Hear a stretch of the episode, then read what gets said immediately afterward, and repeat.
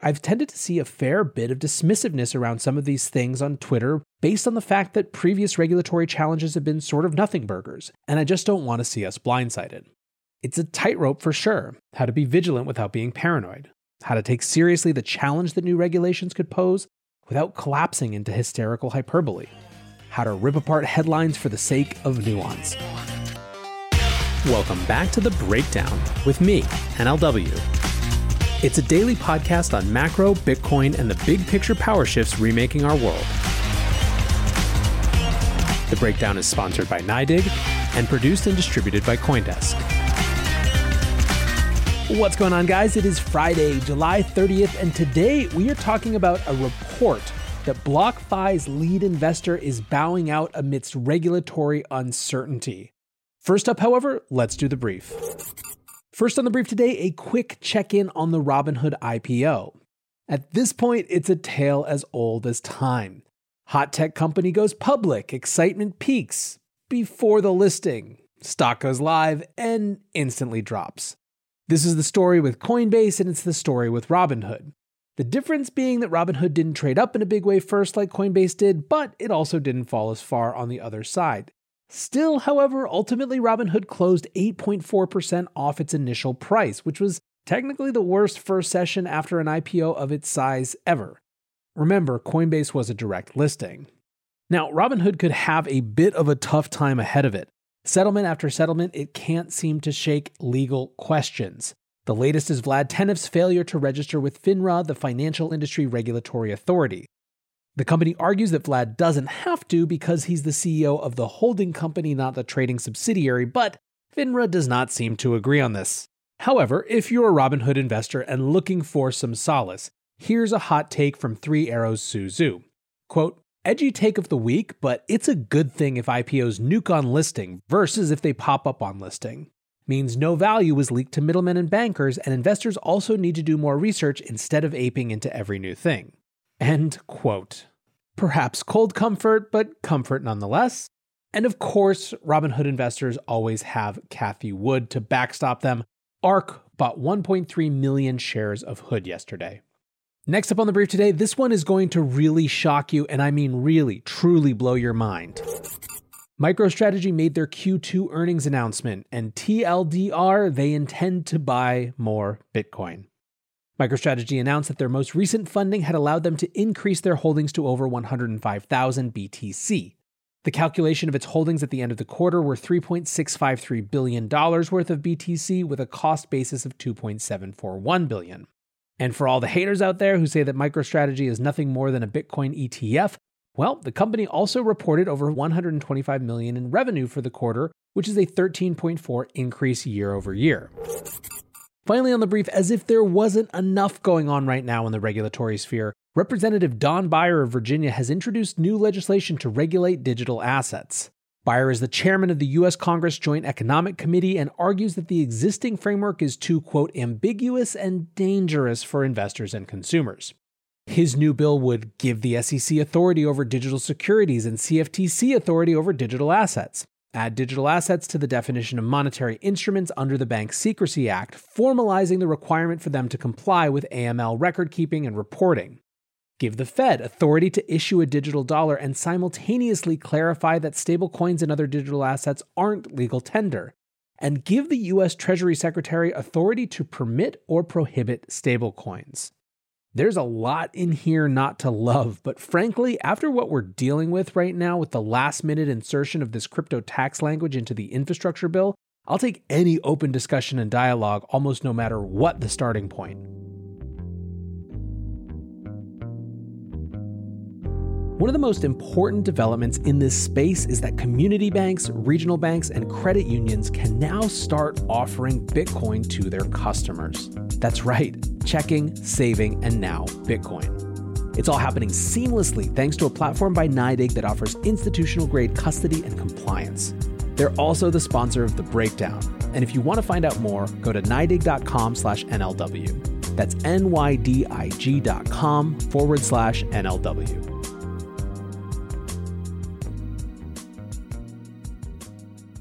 Which brings us to our main topic, and it's another one that relates to regulations.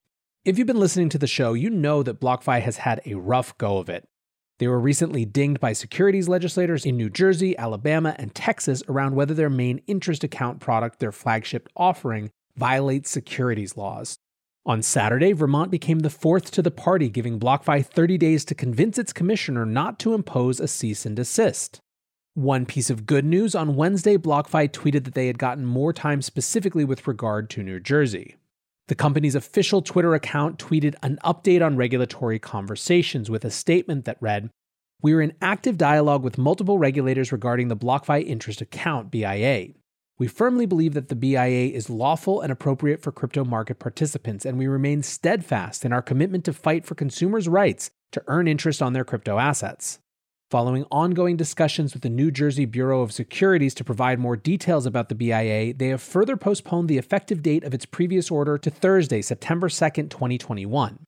The order, which calls for preventing the creation of all new BIAs, does not affect our current BIA clients or any of our other products, and all existing clients in New Jersey and worldwide continue to have access to all products, services, and assets on the BlockFi platform. We welcome discussions with regulators and believe that appropriate regulation of this industry is key to its future success.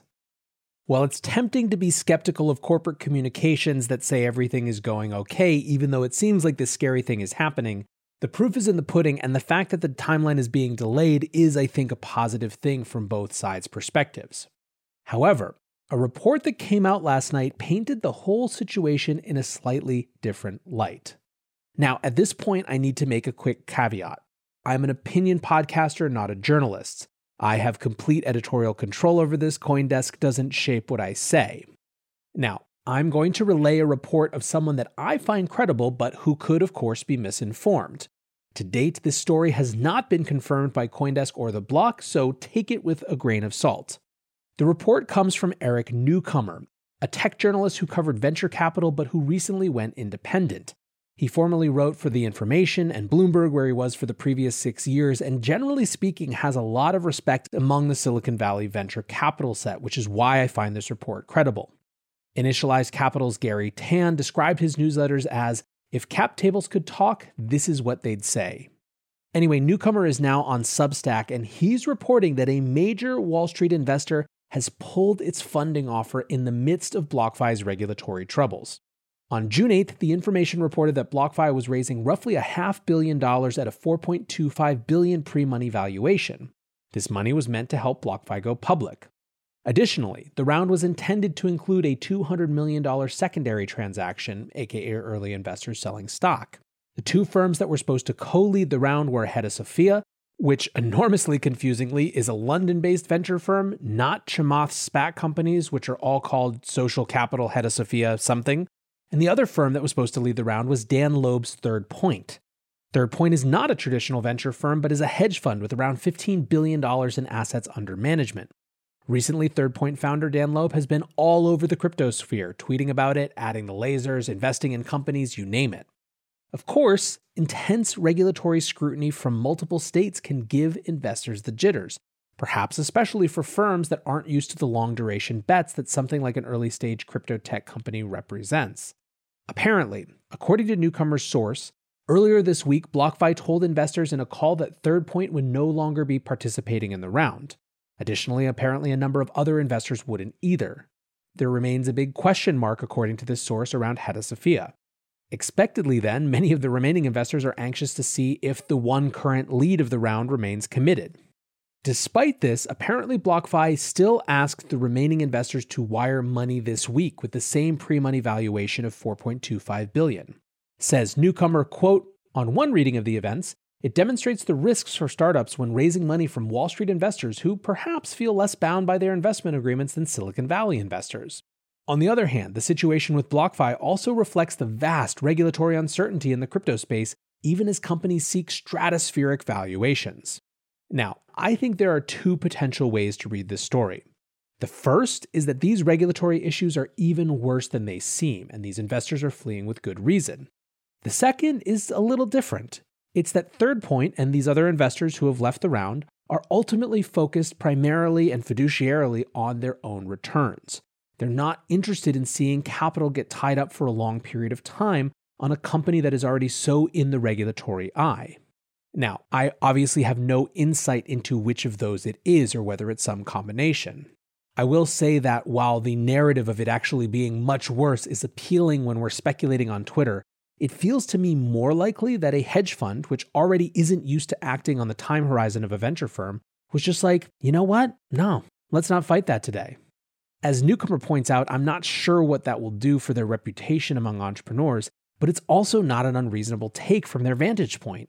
This could get messy with BlockFi, and it's not like hedge funds are ever truly out of legislative scrutiny either. Even right now, legislation is being advanced around getting better transparency into the dealings of family offices, who some accuse of being able to act like hedge funds but with even less oversight. Position that was pretty well reinforced by the implosion of Bill Hwang's Archegos Capital earlier this year, which was technically a family office. I found out about this last night when Frank Chaparro from the block tweeted Newcomer's piece. He said, quote, likely means BlockFi is going to have some trouble closing this round, and it is in deeper regulatory trouble than we might have thought. Not great. When Brent KT replied and asked, BlockFi Zac, you good? Zac Prince, the CEO of BlockFi, tweeted back simply, yes. Just to be super clear, I'm not presenting this story to make villains out of anyone or add FUD to the fire when it comes to BlockFi's regulatory troubles. Like I said, I think it's encouraging that New Jersey has extended their time again. It suggests to me that they believe that BlockFi are engaging in good faith, and it suggests to me that they're also engaging in good faith. I think, however, that this is a meaningful story and one that's worth covering because it shows that there are big money implications of all of these shifting regulatory winds.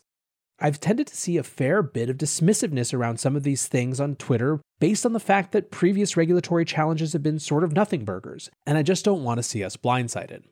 It's a tightrope for sure how to be vigilant without being paranoid, how to take seriously the challenge that new regulations could pose without collapsing into hysterical hyperbole, how to rip apart headlines for the sake of nuance. So, hopefully, this helps a little bit on this front. I'm officially leaving this spot as a place where my editors can insert a new statement if we learn anything more in the next little bit while we're editing. But assuming that doesn't happen, guys, I appreciate you listening. And until tomorrow, be safe and take care of each other. Peace.